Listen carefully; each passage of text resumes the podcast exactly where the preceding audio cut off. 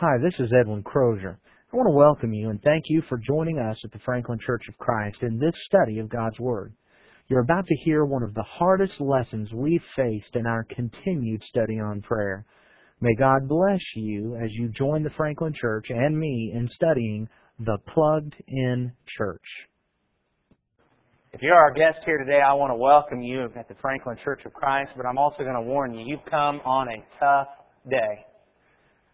We're working through our month of prayer, focusing on prayer. It's our fall focus, learning to plug into God. And I'm just warning you, as along with all the members here, that today is a hard lesson. It's entitled The Plugged In Church. And I'm just going to warn you, brethren, I've got some tough things to say to us as a church about prayer. But I hope that we'll all be stronger for it and be better prayers and be better as a congregation at praying. With that in mind, would you bow with me as we pray? Father in heaven, we praise your almighty, majestic name. You are indeed ruler and creator. You are the lawgiver. You are the redeemer. You have loved us and sent your Son for us, and that's why we're gathered here, because we love you for that. We praise your name. And we thank you for the forgiveness that you've offered us through your Son's blood. We recognize, Father, that we have a great deal of room to grow, and we pray that you would help us to do so. We desire to be stronger prayers, to be more deeply connected to you and our work here as a congregation, and we pray that you would strengthen us in that as well. Father, be with us today as we study your word, that our hearts will be open to the things that you have to say to us, to the example that has been left for us by your early children, and pray that we can apply these things to our lives and to the work here as a congregation. Father, watch over us, go with us, forgive us where we've fallen short in these things, and help us to improve and to grow. And we're so thankful that you have given us time to grow. In Christ's name we pray. Amen.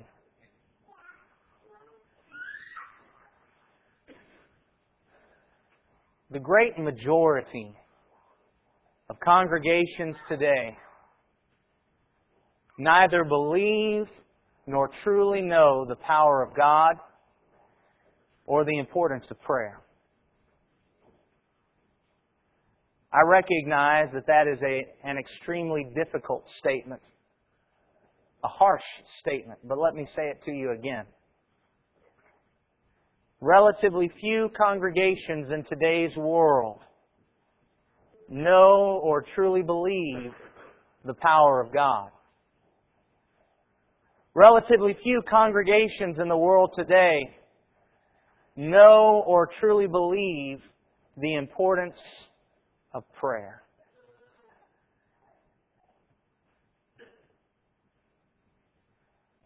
I haven't been to every congregation in the world, but I've been to quite a few. And I imagine that among you, we've been to a whole bunch. When we take a look at the congregations we have worked with or visited. And while it may not be true for some few congregations, let me ask you in your experience, if you, as you have been involved in congregations, if you have not seen this very same thing. The great majority of congregations spend more time making announcements than offering prayers.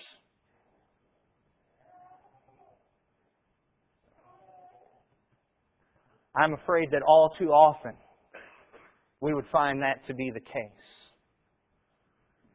I know the conversations that I have had with people, as I've discussed with them prayer in the congregation, we've got our opening prayer. And of course, that prayer is not supposed to be long and wordy. We're just opening the service. We're asking God's blessing on what we're going to do. Certainly we should ask for forgiveness because we've been sinning this week.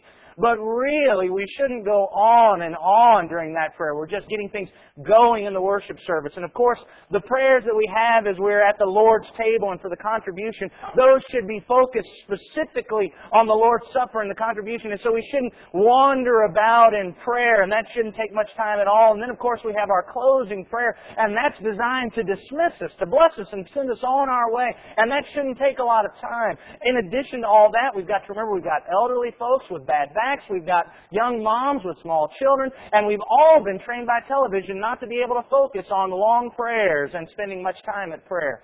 I know all that stuff. I've heard all that stuff. Regrettably, I have said some of that stuff. But it began to dawn on me. Once we have finally whittled away all of our usual prayer times, when is the time as a congregation that we devote ourselves to prayer?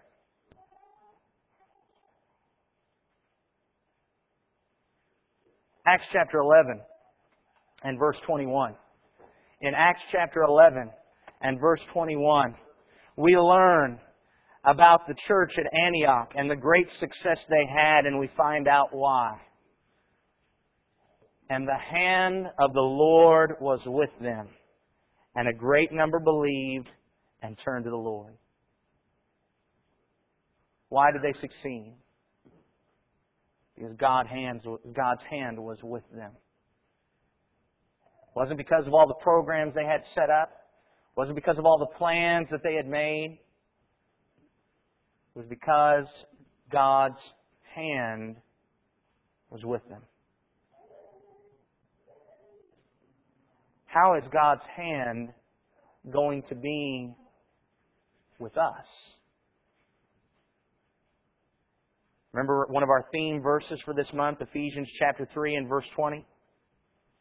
Ephesians chapter three and verse twenty, we've said it so much you might even have it memorized now. To Him who is able to do exceedingly, abundantly, above all we ask or think, by the power working in us. He can do exceedingly, abundantly, above all we ask or think. He can do it by working through us. But what must we do? We must ask and we must think.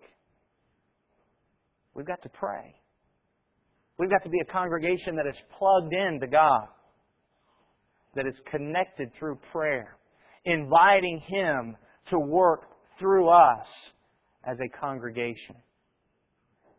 You will often hear us say from this pulpit that if we want to be what these people were, if we want to accomplish what these people accomplished, we have to do what they did.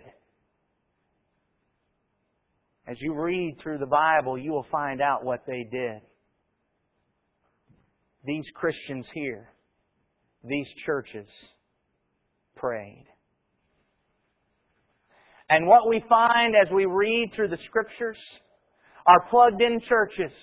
When the leaders were given to prayer, when the church continued steadfastly in prayer, God worked through their prayers. And brethren, I believe that is the same situation we are in today. If our leaders are given to prayer, if the congregation continues steadfastly in prayer, God will respond and God will work through us and our prayers. Let's examine these three statements. Leaders being given to prayer. I want you to notice that I did put leaders. I did not put elders. Because there are leaders who are not elders. There are folks who influence and impact the lives of others who are not just elders. So please, do not shut down and do not believe that I am talking to the six men we have appointed as elders. Though, guys, I am talking to you. And I hope you won't fire me when I'm done. Leaders must be given to prayer. The very first thing we recognize when leaders are given to prayer is that they prioritize prayer. Turn to Acts chapter six. I want to set the stage for you in Acts chapter six.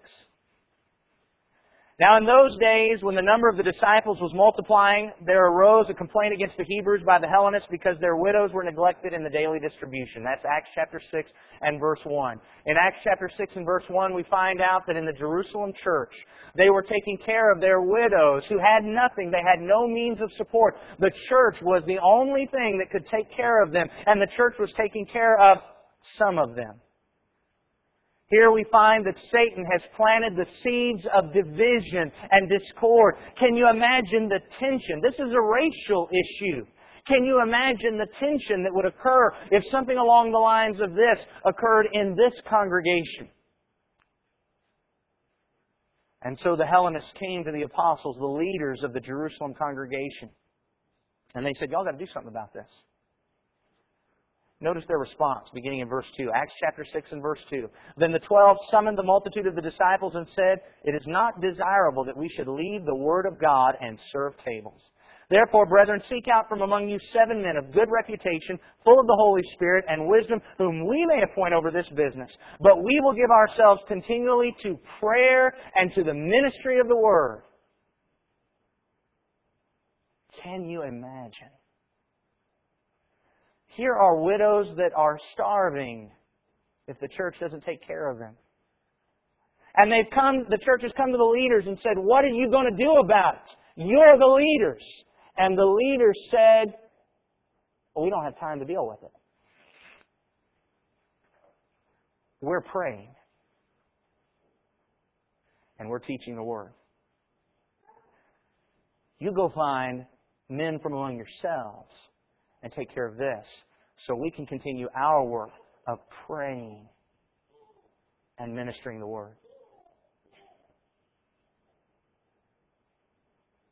If that happened in churches today, I think we'd probably fire some elders, wouldn't we? That's exactly what happened here. Why? Because they prioritized. They understood their priorities. They recognized that they could get involved in the day-to-day action of taking care of these widows, but if they weren't leading the congregation in prayer, God's hand wouldn't be with them. They prioritized prayer.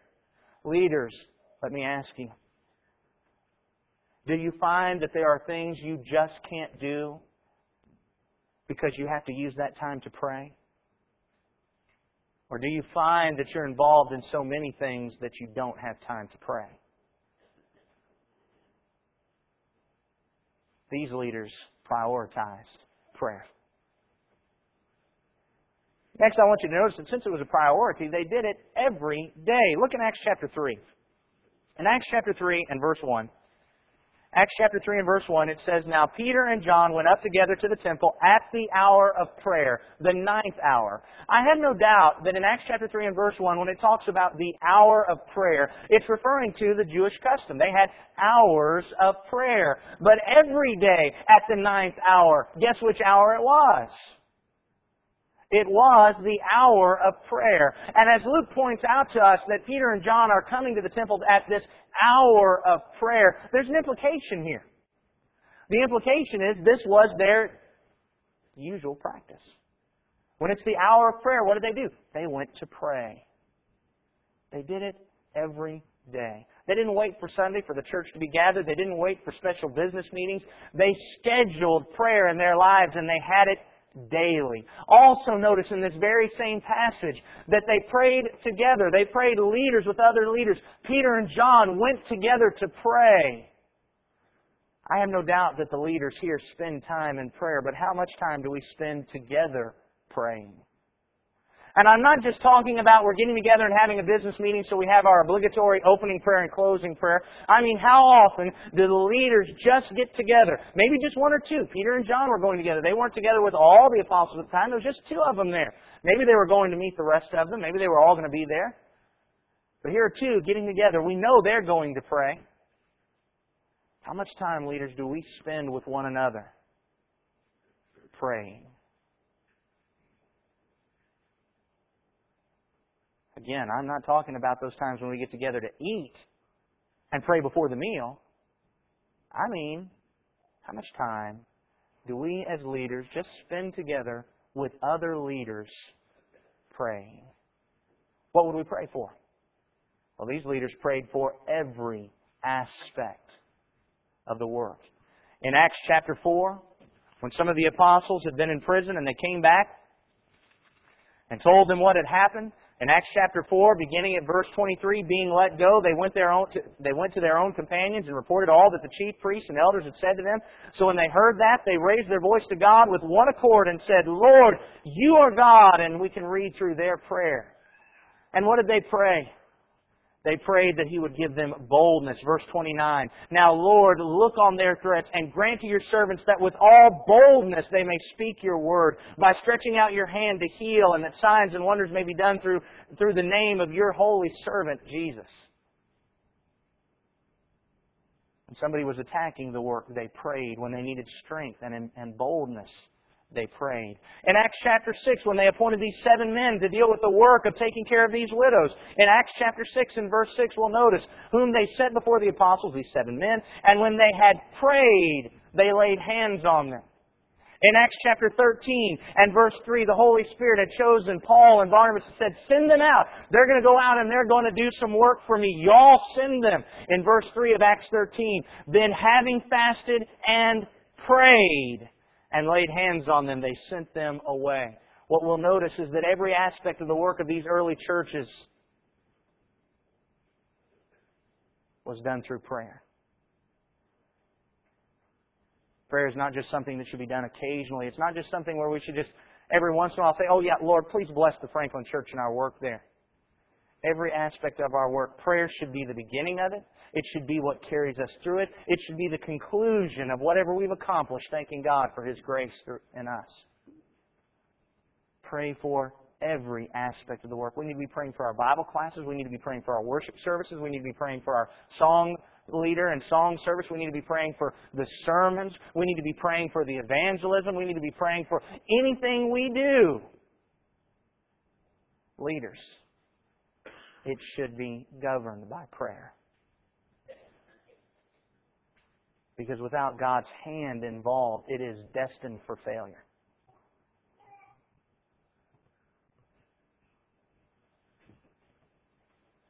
And then we should just pray whenever together, leaders. I find it interesting in Acts chapter twenty. Paul, in Acts chapter twenty, called the Ephesian elders to him in Miletus. He didn't call them there to pray. It wasn't a prayer meeting. He called them there to pass on some information to them. But I find it very interesting as these leaders are gathered there, these elders gathered with Paul. They've been dealing with other issues. They've been talking about the will of God, and he's been encouraging them.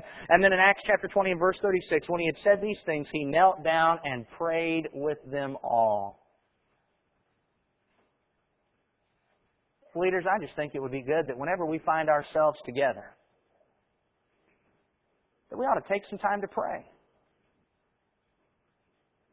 Whether we were gathered for a business meeting, whether we were gathered to just have fun, we need to take some time to pray.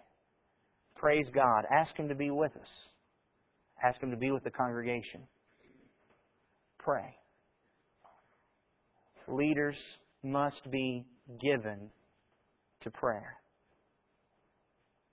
If the leaders are given to prayer and the congregation continues steadfastly in prayer, then God will respond and will work through us and our prayers.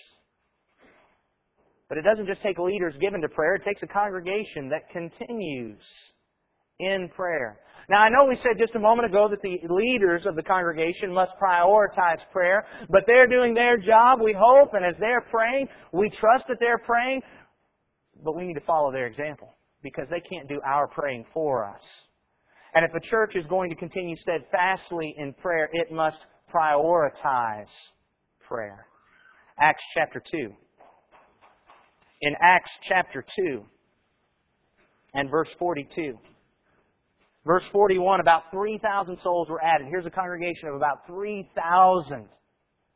And notice what they do in verse forty-two. They continued steadfastly in the apostles' doctrine, fellowship, in the breaking of bread, and in prayers. That very first congregation, one of their number one priorities was the church prayed. Prayer must be a priority in our lives, in the work of this congregation. I fear that perhaps even our own preaching has demonstrated our lack of reliance on prayer. How many sermons have you heard on the work of the local congregation? And what have we been told? What have I preached? Evangelism, edification, benevolence of the saints. But what about prayer? Please don't tell me we cover that when we talk about worship, because we talk about teaching when we talk about worship too, but we make sure to make that a part of the work, don't we? Prayer is the most important work we do. Because without that connection to God, everything else we do in vain, is in vain. Psalm one twenty-seven one. Let's just go back there and remember what we learned last week. I know that verse starts off talking about the family, but I think it applies to everything. Psalm one twenty-seven one, unless the Lord builds the house, they labor in vain who build it. Unless the Lord guards the city, the watchman stays awake in vain. Unless the Lord is building this house, unless He is guarding it, all that we are doing is in vain. We can schedule lots of activities. We can be busy. We can be spinning our wheels. But until we plug into the power of God through prayer, it's not going to accomplish anything worthwhile. Prayer is not just a work. It is the work that we need to be doing as a congregation. And therefore, we need to be doing it congregationally. Very interesting. Before the day of Pentecost, before the day of Pentecost, when the church was established officially, we find a group of disciples that are meeting with the apostles. They're waiting for whatever this is that God's going to do to establish His kingdom. And in Acts chapter one and verse fourteen, these all continued with one accord in prayer and supplication. They were together in one accord praying. In Acts chapter two and verse forty-two, we read moments ago how the church continued steadfastly in prayers. Verse forty-six, so continuing daily with one accord in the temple. They were doing this congregationally, daily with one accord in the temple. They continued steadfastly in prayer. Let me ask you just to think about this for a moment. As a congregation, when we're gathered together in assembly, how much time do you think we spend in a week? Seven days. How much time do you think we spend in a week in prayer congregationally? Think we might get thirty minutes? What about twenty-five? Think we get twenty? Surely we could get fifteen. I don't know about every week, but I know as I was preparing for this sermon a few weeks ago, I timed our congregational prayers for an entire week. Twelve minutes. Twelve minutes. Congregationally. That didn't include Bible classes. I'm sure that some Bible classes prayed, and I know you had group meetings and you prayed, and I'm sure you prayed individually, but as a congregation in assembly, we prayed twelve minutes. To bring to heart the statement I made at the beginning of the sermon. I know it's not this way necessarily every week, but that week I also timed the announcements fifteen minutes. Do you think, brethren, that that qualifies as continuing steadfastly in prayer like the Jerusalem church did? Boy, I struggle to think that that qualifies. I'm not saying that every prayer has to be an extremely long prayer. All I'm saying is I think we need to give some serious thought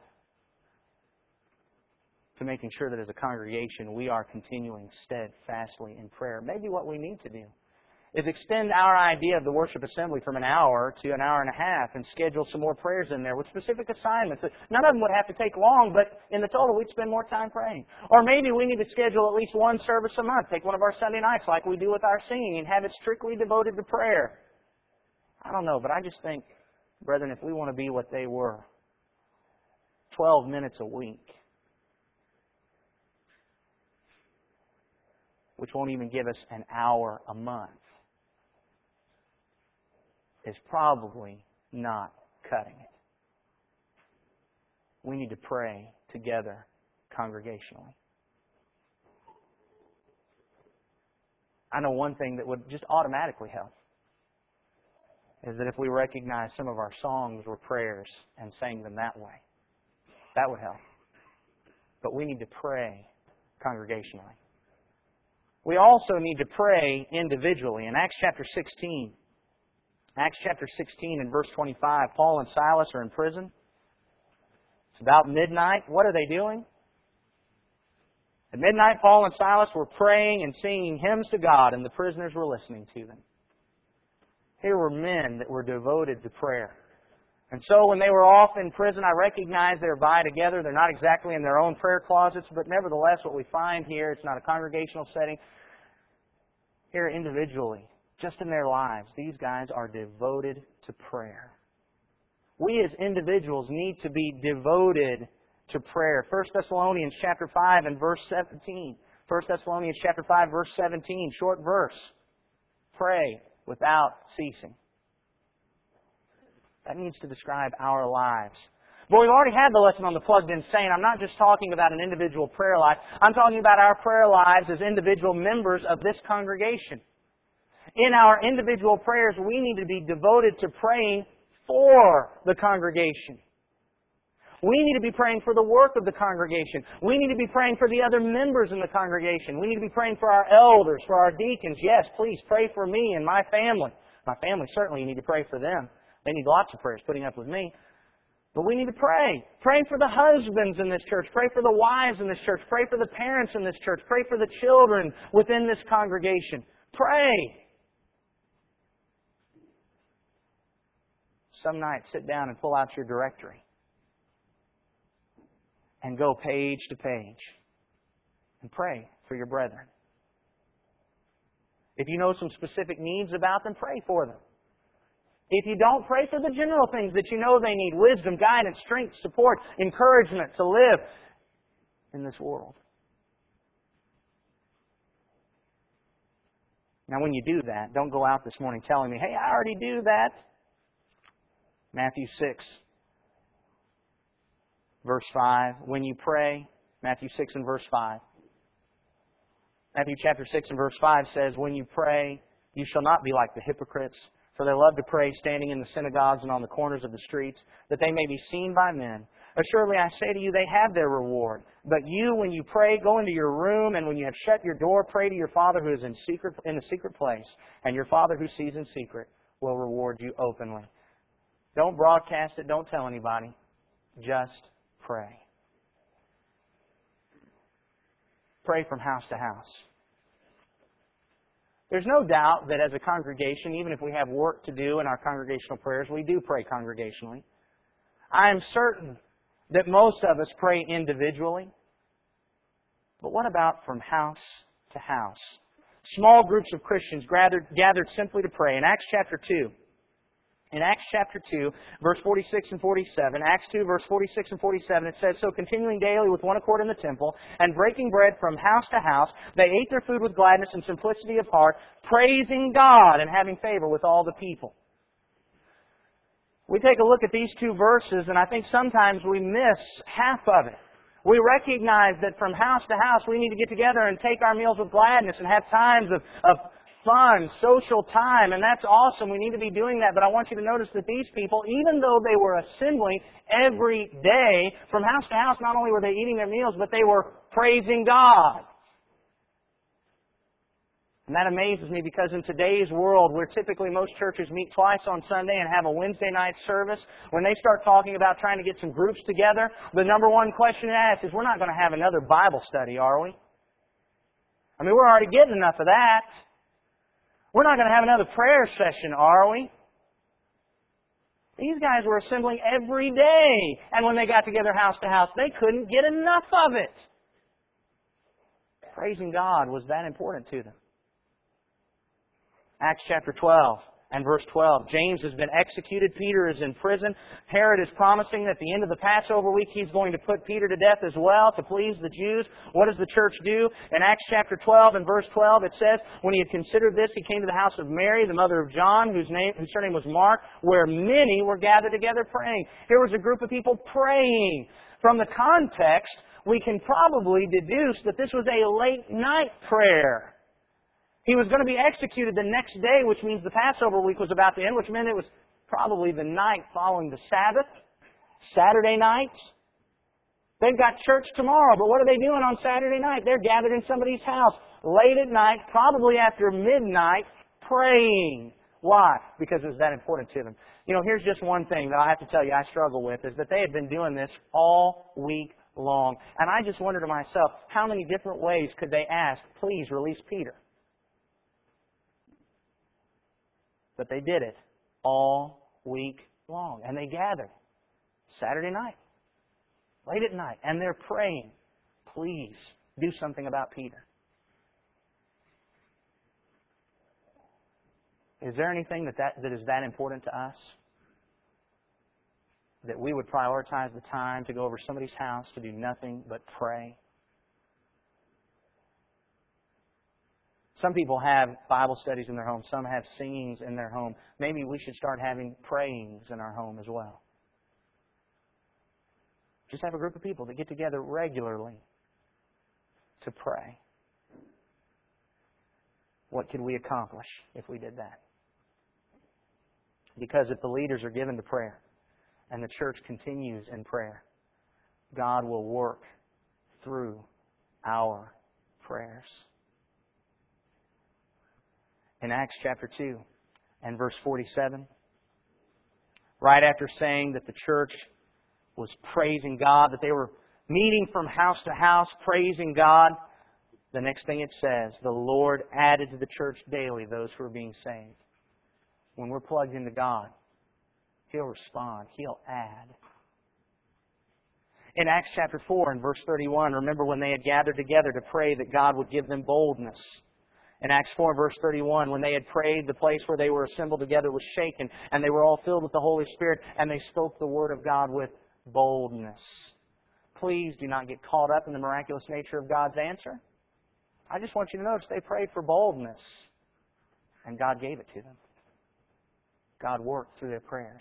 In Acts chapter six, verses six and seven, they had appointed these men to take care of the widows. They prayed for them. And despite the fact that Satan had sown the seeds of division, in verse seven it says, then the word of God spread, and the number of disciples multiplied greatly in Jerusalem. Satan wants to divide us, but when we're connected to God, God will multiply us. And finally, in Acts chapter twelve, where we just were, the church was praying for Peter. And you know the story. In Acts twelve and verse five, Peter was therefore kept in prison, but constant prayer was offered to God for him by the church. Verse seven, behold, an angel of the Lord stood by Peter, and a light shone in the prison, and he struck Peter and raised him up, saying, arise quickly, and the chains fell off his hands. God delivers. When the leaders are given to prayer, and the congregation continues in prayer, God works through us and our prayers. Remember Ephesians three twenty. To Him who is able to do exceedingly, abundantly, above all that we ask or think, through the power working in us. But we must ask or think. We must pray. We must plug in. I certainly hope this lesson was a spiritual benefit to you. Let's remember what we've learned. The entire lesson can be summed up in saying, when the leaders of the congregation are given to prayer, and the brethren in the congregation continue steadfastly in prayer, then God will respond and work through us and our prayers. Again, I want to thank you for joining us at the Franklin Church of Christ in this study, and I invite you to study with us on any number of subjects.